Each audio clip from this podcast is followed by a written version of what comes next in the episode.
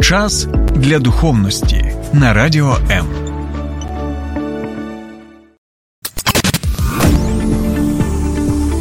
Біблія під іншим кутом. Програма «Сторінками Біблії» з пастором Сергієм Наколом. Доброго дня, друзі. Як взагалі ваше життя, буття? Сподіваюся, що у вас все добре. Хотів вас запитати, чи є в Біблії, на вашу думку, такі історії, де описуються події, які вас шокують? Або ви чули про те, що в Біблії про це написано. Бо, знаєте, одна річ, коли ми читаємо в Біблії про дії людей, які нас шокують, обурюють, а в деяких випадках навіть нам гидко про це читати, і ми волаємо, ми запитуємо, а як це таке взагалі можливо, як вони могли такі речі робити, та ще й це й описується в такій святій книзі, як Біблія. Це одна річ. Тобто ми можемо пояснити, що люди є люди, і в першу чергу треба на себе подивитися, так?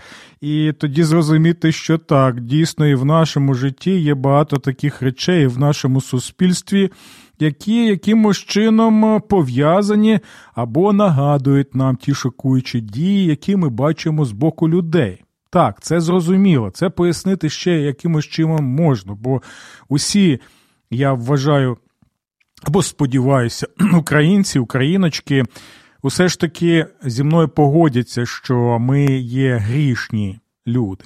Але, друзі, моє запитання, я знову його нагадаю, стосується саме дій Бога. Тому я звертаюся зараз до вас. Ви мене чуєте як в FM-форматі, на хвилі 89,4 FM в Києві і в Київській області, також і в інтернет-форматі, на Фейсбуці, а також на Ютубі, на моєму каналі Сергій Накол. Так от, запитання наступне. Чи є в Біблії опис таких подій, де Бог щось робить, і це шокує вас? Це призводить вас, знаєте, до такого стану, можна сказати, ступору, так, коли ви кажете, ну ще можна якось пояснити дії людей грішних, але як Бог може таким чином діяти? І одразу у нас може виникати якесь обурення і, послухайте уважно, і це важливий момент, почуття справедливості, на основі якого ми і запитуємо один у одного, або навіть у Бога, чому він так діяв, або чому він так діє зараз. Я бачу, що у нас є один коментар. Дмитро пише нам «Hello». «Hello, Дмитро». Сподіваюся, ви можете написати українською мовою. Радий вас бачити. Дмитро, напишіть, будь ласочка, які дії Бога в Біблії вас особисто шокують. Або, можливо, нічого вас не шокує, ви вважаєте, що всі дії Бога розглядаєте як святі, праведні, і до нього нема жодних запитань. Це буде дійсно цікаво. І також, друзі, долучайтеся. Я знову нагадую, ті, що знаходяться в FM форматі на хвилі 89,4 FM в Києві та Київській області, а також під моїм стримом наживо на Фейсбуці, а також на Ютубі. Це канал Сергій Накол. Добре? Ще чекаємо на ваші коментарі, і ви протягом цього ефіру можете писати нам або навіть телефонувати. І ви можете побачити номери телефонів нашої студії на екрані. Добре? Про стосовно шокуючих дій Бога. Знаєте, я чому сьогодні обрав саме цю тему? Тому що коли ми з вами розглядали книгу Левіт, а це книга святості, ця книга, я нагадую, доволі незрозуміла багатьом, так, але в той же час, на мою думку, вкрай важлива для того, щоб зрозуміти Божу святість. І ось там є декілька таких ось речей, які дійсно нас шокували. І сьогодні я хочу ще одну історію розглянути з вами, яка теж розглядається багатьма людьми як шокуюча, або та, яка нам не зрозуміла, особливо сучасним людям в Україні. Я гадаю, що в книзі Левіт ми розглядали такий кейс, як два священники молоді, вони вирішили поекспериментувати з вогнем для кадила, так, для того, щоб служити Господу, потрібно було зробити спеціальний склад фіміаму, так? Фіміам – це ладан, як от, наприклад, навіть в православних або католицьких, або греко-католицьких церквах, як ви звикли. Так от, в Стародавньому Завіті в храмовому богослужінні використовувався також фіміам або ладан, але для того, щоб це був ладан, дійсно, згідно Божої установи, то потрібно було робити зі спеціальною сумішю. Але ці молоді священики, вони вирішили бути новаторами, вони вирішили експериментувати, і вони, я думаю, що вирішили також запозичити рецептики з фіміаму язичницьких релігій, а це суворо Богом заборонялося. І далі ми бачимо, що коли вони зробили ось цю нову суміш, так і забажали використати її в поклонінні самому святому Богові, ми бачимо, що Господь їх знищує. І багато людей запитувало, як це таке взагалі можливо, як Бог може так діяти. І це так, дійсно, слушне запитання, тому що ми зазвичай звикли слухати про Бога любові, про Бога прощення, про Бога, який явлений нам на Голгофському хресті. Це все правильно, і в цьому краса християнства і краса Євангелія. Але це лише частина благої звістки, яку ми читаємо в Старому і Новому Завіті. Бо, якщо ми не зрозуміємо Божу святість, друзі, що таке Божа святість? Яка реакція Божої святості? Яка, я навіть би сказав, шокуюча реакція Божої святості? То ми ніколи не зможемо зрозуміти, яку ціну заплатив Господь Ісус Христос на Голгофському хресті. І чому настільки важлива була ця жертва на хресті, щоб кожен, хто вірує в Нього, послухайте уважно, це Євангеліє, щоб кожен, хто вірує в Нього, не просто самореалізувався, не просто зміг знайти себе, не просто зміг очиститися від своїх гріхів, а, почуйте уважно, щоб кожен, хто вірує в Нього, не загинув, але мав життя вічне. Добре, я бачу, що поки ми згадували випуски попередні стосовно книги Левіт, які ви, до речі, можете переглядати на моєму каналі Сергій Накол на Ютубі, ми прочитаємо тепер коментар Дмитра. Книга Ісуса Навіна, вбивство пророків Ваала, наприклад, і книга царів. Дякую, Дмитро, за те, що ви поділилися з нами. Я сподіваюся, що ми зможемо і в наступних випусках наших програм розглянути ці питання. А зараз я запрошую як Дмитра, так і наших всіх слухачів і глядачів прочитати зі мною 6 розділ 2 книги Самуїла. І ось там ця подія, шокуюча подія, і описана. І, до речі, коли я буду читати, напишіть, будь ласочка, чи вас особисто шокує ця подія, чи більше у вас запитань, чому саме таким чином Бог діє. Добре, я трошечки розповім про контекст. Ми тут можемо побачити, що взагалі і перша і друга книга Самуїлові, як і взагалі історичні книги, вони описують нам багато речей, які відбувалися під час воєнних дій. Так? І, до речі, я нагадую, що коли ми розглядаємо з вами псалми, то багато псалмів також були написані в реаліях саме війни, страждань, поневірянь. і так далі. Чому це важливо? Тому що от я помітив, що багато людей, навіть тих, хто раніше якось, осторонь стояв від Біблії, зараз цінують псалми. І одна з цих причин не лише тому, що це Боже Слово, так, надприроднє Боже Слово, а також тому, що вони були написані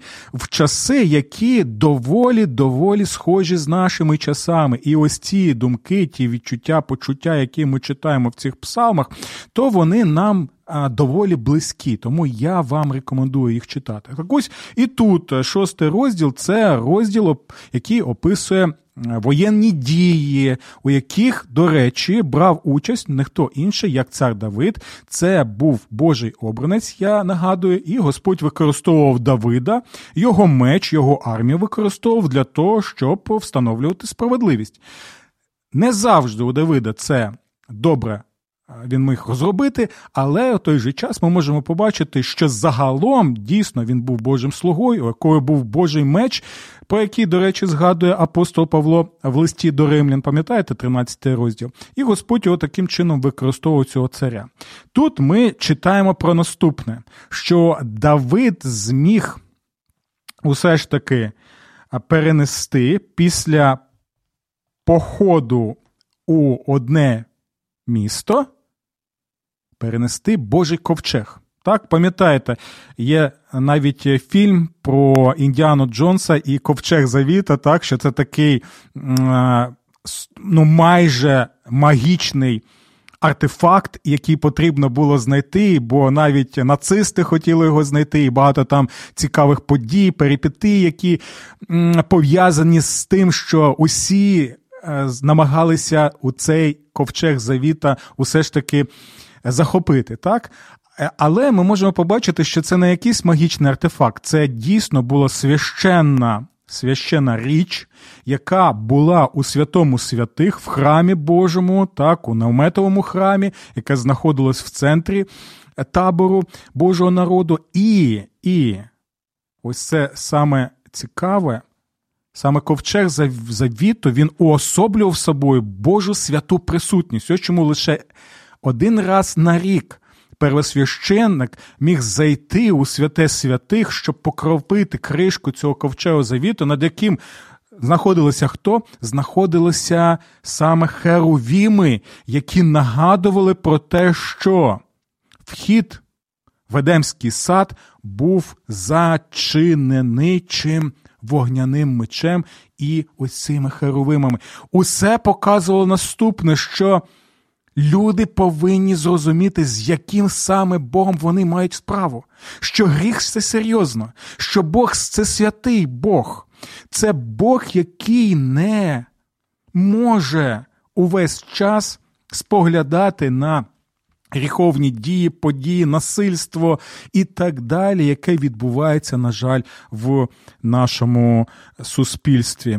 Добре, тут ще нам пишуть на Ютубі, на моєму каналі. Макс пише: вітання з Києва, вітання і вам, Макса, дякуємо, що ви з нами. Напишіть, будь ласочка, на вашу думку, чи є якісь для вас особисто шокуючі події, які описуються в Біблії і які вам не зрозумілі, або які вас особисто дійсно шокують, і ви кажете: Боже, як таке взагалі можливо? Як той Бог, який помер на хресті, може або міг коїти ось такі речі?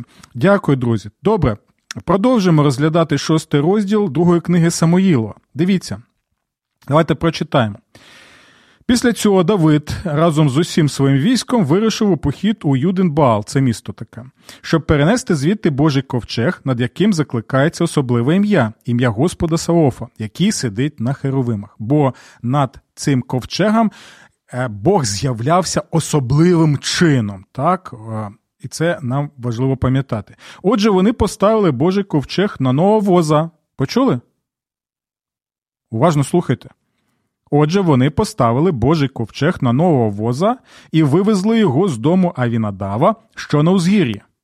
До речі, це цікаво, що там навіть географічні локації показані для того, щоб показати, що ця подія дійсно відбувалася в часі і просторі конкретно. І ті люди, які слухали це або читали, вони розуміли, де це знаходиться. Навіть зараз, я сподіваюся, можна знайти цю локацію. Сини Авінадава, Уза та Ахіо, також слухайте уважно, Уза та Ахіо, це левіти були, супроводжували цей новий віз з Божим ковчегом від дому Авінадава, що на Узгір'ї, при цьому Ахіо йшов попереду ковчега. Добре, чудово. Давид і всі ізраїльтяни з усіх сил хороводили перед Господом під супровід різних інструментів з кипарисового дерева, на гуслах, арфах, сопілках, бубнах, трубах і цимбалах. І от ми можемо побачити, що це була дійсно грандіозна подія. Вони не лише перемогли, вони тепер можуть перенести ковчег Божий, цей неймовірний артефакт, над яким з'являвся Бог, який уособлював собою Божу святість, тепер вони можуть його перенести в місто Давидове. І тому усі так радіють. Там навіть є опис далі, що Давид танцював як навіжений. Так, він майже голим був. Це було, знаєте, смішно дивитися. І для царя це була дійсно не досить така, знаєте, гарна ситуація для його репутації. Але Давиду було вже, знаєте, як то кажуть у нас в народі, наплювати. Чому? Тому що коли він був охоплений цією радістю неймовірною, так, то він вже не зважав на оточуючих людей, і ви можете уявити собі цю процесію, так, можете уявити, скільки там було музичних інструментів, як вони всі там співають, танцюють, так, це дійсно щось неймовірно, радість просто переповнює всіх і вся, і бачимо цей новий віз, ми бачимо цей чудовий ковчег, все прекрасно, один позитив, що може зараз щось трапиться негативне.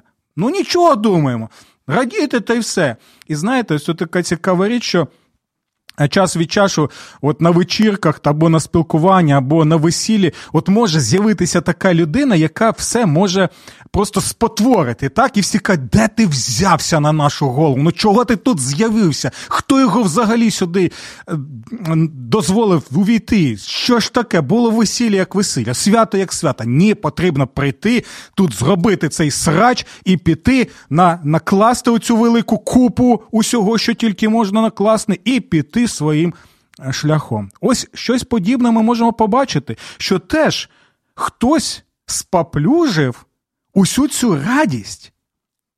І хто це був? І це цікавий момент. Давайте послухаємо уважно, що там далі ми читаємо. Коли вони підійшли до току Нахона, зверніть увагу знову, локації, так, показані.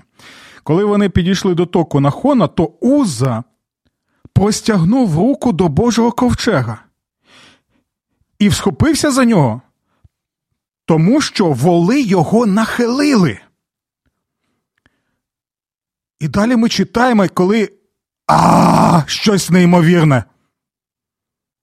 В цю мить, що запалав Господній гнів на Узу, і він був уражений Богом за виявлену необережність там, біля Божого ковчега, він помер. Господи, що це таке взагалі? Чому ти спаплюжив все свято, яке було присвячене саме тобі? Господи, що трапилося? Все ж було чудово, навіть воза нового змогли зробити.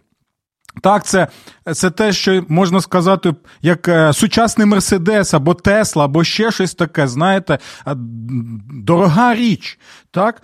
І ми можемо побачити, що в цей момент Господь повинен був там з неба сказати: дякую, Уза, за те, що ти не дозволив цьому ковчегові моєму, який уособлює мою святість, не дозволив йому впасти на землю, тому що ти доторкнувся, коли воли нахилили цей ковчег.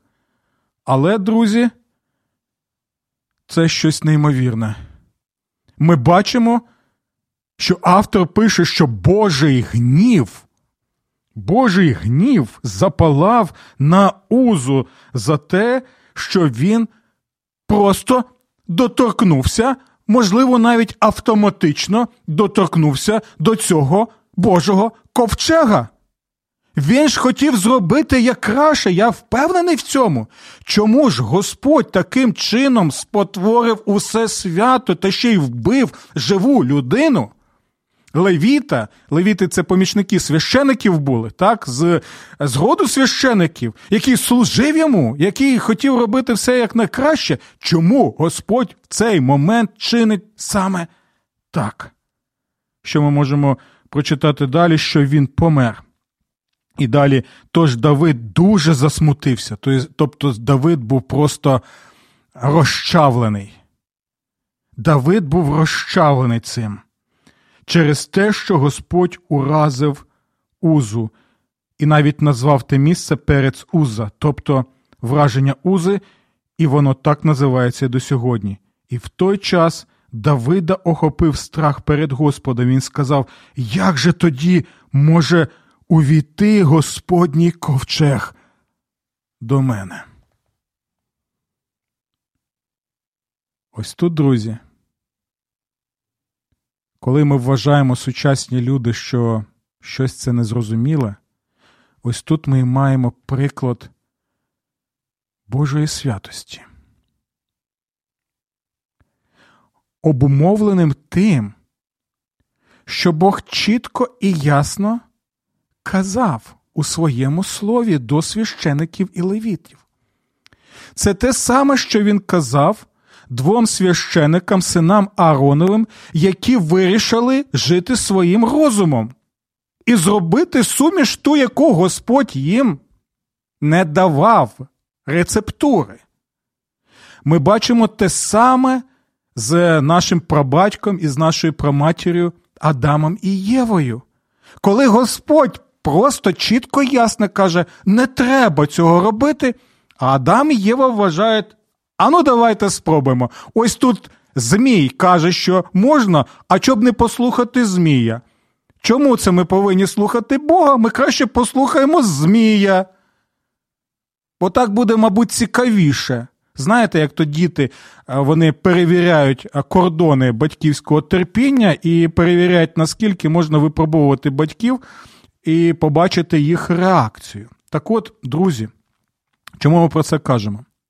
Ось ці події біблійні, вони описані не просто так. Вони показують, що означає святий Бог.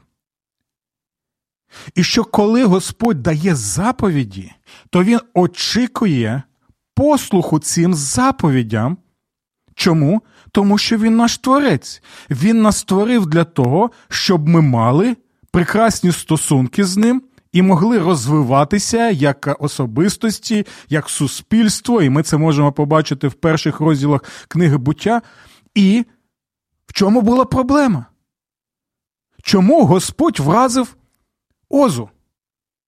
Чому Господь, як тут написано, запалав Господній гнів на Озу? Чому? А дивіться, тепер ми читаємо, що написано в Божому Слові. Господь сказав, що цей ковчег – це свята річ, не сама по собі, а тому, що вона є символом присутності Божої праведної святої святості. Вибачте за таку тавтологію, але я це роблю для того, щоб, знаєте, підкреслити цю важливу річ. І він заповідав чітко і ясно, що левіти, такі як Уза та Ахіо, вони повинні були переносити ковчег, використовуючи спеціальні шести, палиці, і там в ковчезі були спеціальні отвори, куди потрібно було вкласти ці шести і нести цей ковчег-артефакт на плечах. Бог нічого не заповідував стосовно того, щоб використовувати, а що ми можемо тут побачити, використовувати віз і використовувати також волів. Він цього не заповідував. І ми можемо сказати, ну то й що з того, що ти не заповідував? Ось, друзі, ось і відповідь на наше запитання. Ну то й що з того? Що ж тут такого? Що ж тут такого? Як, сказав, не можна чіпати той плід в Едемському саду. Сказав, не треба використовувати якісь інші суміші, окрім тієї суміші, що я вам дав. Сказав, не використовувати якихось волів та віз, а треба використовувати шести і нести на своїх плечах. Сказав, а ми хочемо зробити по-іншому. Ось в чому проблема, друзі. Коли ми так кажемо, ми показуємо, що як люди, які знаходяться в середовищі грішному, так, і ми навіть дихаємо цим повітрям гріха, бо самі гріховні, то ми і дивимося на цей світ і на Бога, і на його дії, так, як якісь дивні для нас, і як ті, що, подумаєш, як це так може бути, чому він так робить? Тому що таким чином ми не усвідомлено, наскільки Бог святий. Що знову і знову нагадую, якщо Бог дає заповідь, ця заповідь, як Боже Слово каже, вона свята і чиста. І вона не лише очікує, а зобов'язує слухатися свого Творця. Якщо ми бачимо знаки на дорозі, які попереджають нас про небезпеку, то це означає, що там є небезпека, і нам треба слухатися цих знаків. Якщо ми бачимо трансформаторну якусь споруду, і там є знак, що не лізь туди, бо вб'є, а ми будемо лізти туди, в той трансформатор, щоб що зробити, а якісь там метали забрати і на металобрухт віднести, то що може трапитися? Тебе дійсно може вбити. Розумієте? І є випадки, коли люди дійсно думають, нічого не буде, все буде нормально, влізе я тут в трансформаторну будку і все буде нормально. Ні, не буде нормально. Не буде нормально, друзі. І ось це ми повинні уяснити. Наскільки все серйозно, наскільки Бог святий, праведний, чистий. Знаєте, далі ми можемо прочитати наступне, так, що Уза, він доторкнувся до цього воза, коли воли нахилили. Чому? Тому що, можливо, навіть автоматично він думав, що цей ковчег, він не гідний того, послухайте уважно, що цей ковчег Божий, він не гідний того, щоб впасти з воза, який ми створили, яких везуть воли, яких ми вирішили поставити, так? Не гідний того, щоб пасти на землю. Але чомусь грішна людина вважає, що земля є негідною того, щоб торкнувся ковчег. Але грішна людина може доторкнутися до цього ковчегу, коли Бог забороняє це, щоб знову і знову навчити нас кордонам відносин, щоб показати, що з Богом не можна гратися, знаєте, фіглі-міглі, що він вам там не за панібрата, який можна, знаєте, зневажати. Ми маємо справу, друзі, коли ми нарешті, люди сучасні, зможемо це уявити і зрозуміти. Ми маємо справу з Творцем, який створив увесь цей всесвіт. І коли ми дивимося на розміри цього всесвіту, коли ми дивимося на всі ці зірки, на планети, на сузір'я, так, навіть коли ми дивимося на наш чумацький шлях лише, на галактики, на усі ці поєднання галактик, ми маємо справу з таким Богом, з істотою, яка нам до кінця жодним чином не буде зрозуміла вічність. І те, що ми знаємо про нього, це те мале, що він нам надає нашою мовою на рівні нашого розуміння, щоб ми трошечки це розуміли. І навіть ось ці речі, пов'язані з ковчегом, з артефактом, з присутністю Бога в цьому храмі, в наметовому храмі посеред табору Божого народу, усе це і повинно було навчати людей, з ким саме ми маємо справу. Тому він доторкається, і ми можемо побачити цю шокуючу для нас грішників, бо для грішників це дійсно шокуюча Божа святість. Коли, знову, як і у випадку з тими двома священиками Синана Аарона, Бог показує, що повинно було трапитися з нашим прабатьком і з нашою праматір'ю Євою. Ось що повинно було трапитися. Якщо Бог був лише Богом святості і праведності, чистоти, і якщо б він діяв, знаєте, так суто, автоматично, зрішив, я тебе знищую, зрішив, я тебе знищую, зрішив, я тебе знищую, то не було б зараз взагалі людства. Але в тому справа, що ось такі історії, які описують нібито шокуючу святість Бога, вони ще більше підкреслюють шокуючу любов і милосердя Бога. Друзі, ми повинні це нарешті зрозуміти, саме шокуючу любов і милосердя Бога. Бо якщо ми усвідомлюємо, стоп, так це Бог міг знищити Адама, Єву і нас взагалі не було б. Або якщо б кожен міг гріх, він мав би ось таку святу реакцію Бога. Я нагадую одного з моїх улюблених пасторів богословів, це Роберт Спрол, він зараз з Господом, він час від часу нагадував це в своїх проповідях і в своїх лекціях, він казав, що кожен гріх, друзі, кожен гріх – це є зрада космічного масштабу. І ось саме такі події, які описані як в другій книзі Самуїла, так і в книзі Левіт про тих двох священиків, і там є декілька інших історій, ви, до речі, можете написати мені про них, вони знову і знову нагадують наступне. Наскільки ж Бог милосердний, наскільки Бог терплячий довго, наскільки Бог милосердний, і чекає, і ми можемо сказати ось ці слова пророка Ізекіїла, що я не бажаю смерті грішника.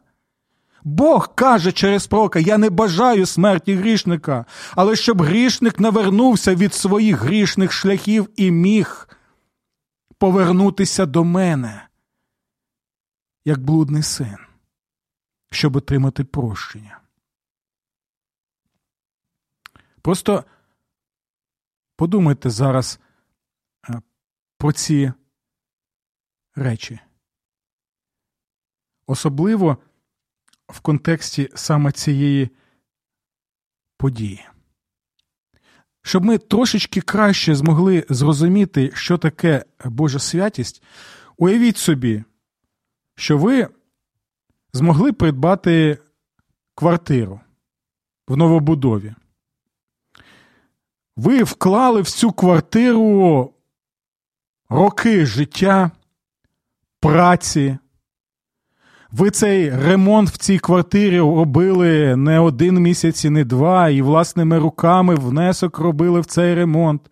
Ви зробили так, щоб було все чистенько, бо ви хочете, щоб жити в комфорті, щоб чисто було, прибрано було, так? Нові меблі і так далі.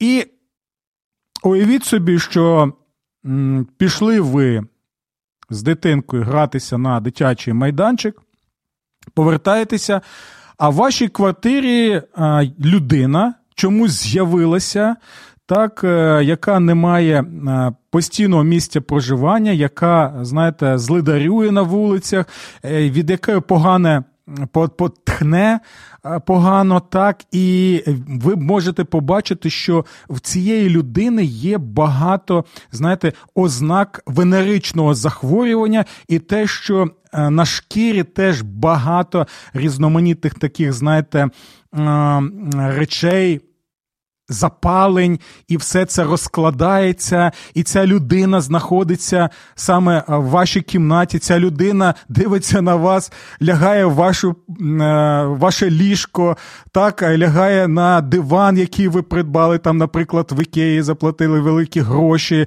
так, починає чіпати вашу посуду і торкатися вас, і, знаєте, там робити, знаєте, справи, які роблять лише вбиральні, прямо у вас на столі або у вас на кухні. Уявили всю цю картину. Ви будете все це терпіти.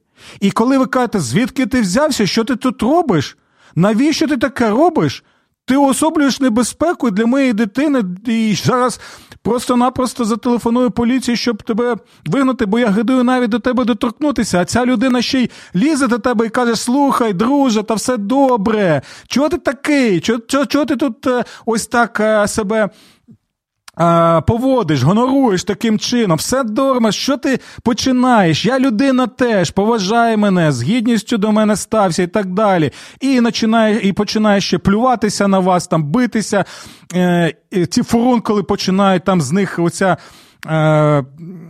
гидотні речі, рідина вилізати, і можна ще більше усе це уявити, друзі.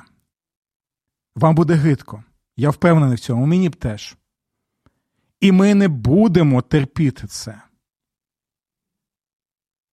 Друзі, я сподіваюся, що цей приклад ми зрозуміли. Це є приклад, коли святий Бог бачить гріх і грішників, які знаходяться в цьому середовищі, в цьому всесвіті, на цій землі, як в Божому будинку. Як в Божому храмі, як описується книга Буття. І ми от таким чином поводимося. І Бог міг би нас знищити, знаєте, дезінфекцію таку зробити, знищити нас як тарганів. Як це ми і робимо. Бачимо таргана? У нас навіть уже автоматично, так, щоб його знищити. Слава Богу, якщо у вас тарганів нема. Ось, друзі, ми можемо побачити на основі саме таких текстів, що насправді означає Божа святість. Шокуюча Божа святість, яка нас вчить і про шокуючу Божу любов. Знаєте чому? Далі ми читаємо, що Давид приніс жертву всепалення. Він приніс в жертву тваринку, чисту тваринку. Жертва всепалення, вона приносилася для того, щоб мати прощення гріхів. Саме через цю жертву можна було отримати прощення гріхів таким чином, щоб Божа праведна святість не знищувала усе і вся.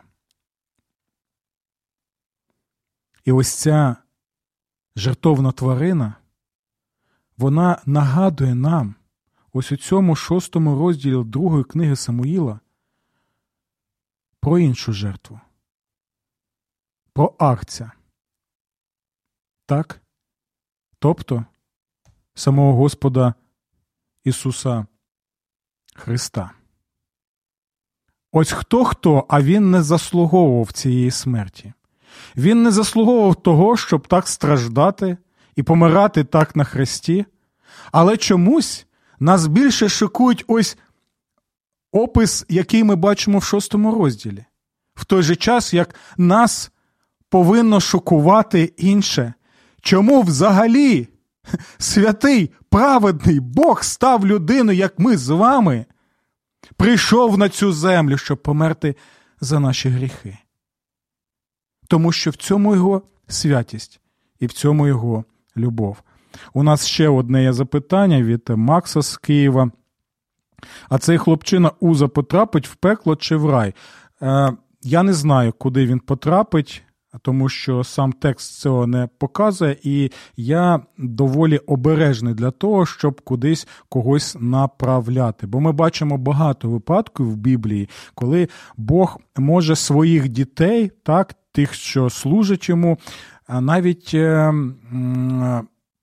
навіть застосовувати ось такі неприємні речі, як смерть, але це не означає, що він їх надсилає От у цьому випадку надсилає саме в пекло. Пам'ятаєте, навіть в Новому Завіті ми можемо прочитати наступне, що апостол Павло у листі до церкви в місті Коринт, так він каже: «Ось чому багато з вас немічні, хворі і помирають». Так? Помирають, бо якщо я вам це не зробив, то ви б тоді були б що? Осуджені зі світом гріха. Тобто там були люди в цій Коринській церкві, які поводилися не завжди як християни. І тому, коли вони приймали участь у вечері Господній, що теж було з чим цим уособленням присутності Бога, так, коли вони приймали негідно участь у вечері Господній, то Бог надсилав їм, і я нагадую, це Новий Завіт, надсилав їм хвороби навіть, надсилав їм страждання і навіть робив так, щоб вони помирали, і це теж був акт, який вони помирали, і Бог так робив, щоб вони надалі не грішили і не безславили таким чином ім'я Господа. Я сподіваюся, що я відповів на ваше запитання, Макса. Якщо ви погоджуєтесь, можете написати, або якщо не погоджуєтесь, будь ласка, також напишіть вашу точку зору, що ви думаєте стосовно цього запитання. Ну і останнє, друзі, час невпинно у нас летить. Дякую вам за те, що ви з нами, що у нас є і реакції, що ви і репости робите нашої програми. Будь ласка, долучайтеся до поширення цих програм. Я сподіваюся, що багато людей зможуть почути багато цікавого і корисного для розуміння, хто є Бог. Я нагадую, що було в цьому ковчезі. Там були 10 заповідей, які Бог дав. Там був розквітлий жезл первосвященика Аарона, і там була манна з неба. Усі ці речі, вони вказували на ось цього Господа і Спасителя Ісуса Христа, якого символічно називають в Біблії агнцем або ягнятком жертовним, бо він як ягнятко був принесений в жертву за наші гріхи, за гріхи усіх тих, хто вірою покладається на нього і таким чином в ньому має життя вічне. Тому що 10 заповідь вказують на те, що він, на противагу нам, виконав усі вимоги святого Божого закону. Бо ці 10 заповідей ніхто з народу Божого і ми не в змозі виконати. Тому він їх виконав, щоб ми могли покладатися вірою на нього. Далі. Ось ця манна з небес, вона нагадує нам, що він теж є цією манною або хлібом з небес, і він сам каже, є хліб з небес. І той, хто, символічно, коли ми кажемо, той, хто споживає мене, то має життя, як ми маємо життя від їжі і від хліба. І розквітлий жезл первосвященика Аарона нагадує нам наступне, що Господь Ісус Христос був мертвий, як був мертвий, можна сказати, ось той жезл, це було просто палиця вжила, то він став і воскреслим з мертвим. Тому усе, що він зробив, виконавши усі вимоги закону, і те, що він є хлібом з небес, усе це означає, що він і зараз живий, і дієвий. І тому кожен, хто покладається вірою на нього, має життя вічне. І не буде знищений праведною Божою святості, покладаючись лише на Ісуса Христа. Дякую вам за увагу, за те, що були з нами, і до нових зустрічей в програмі «Сторінками Біблії» на Радіо М. Сподобався ефір? Є запитання або заперечення? Пиши radio.m.ua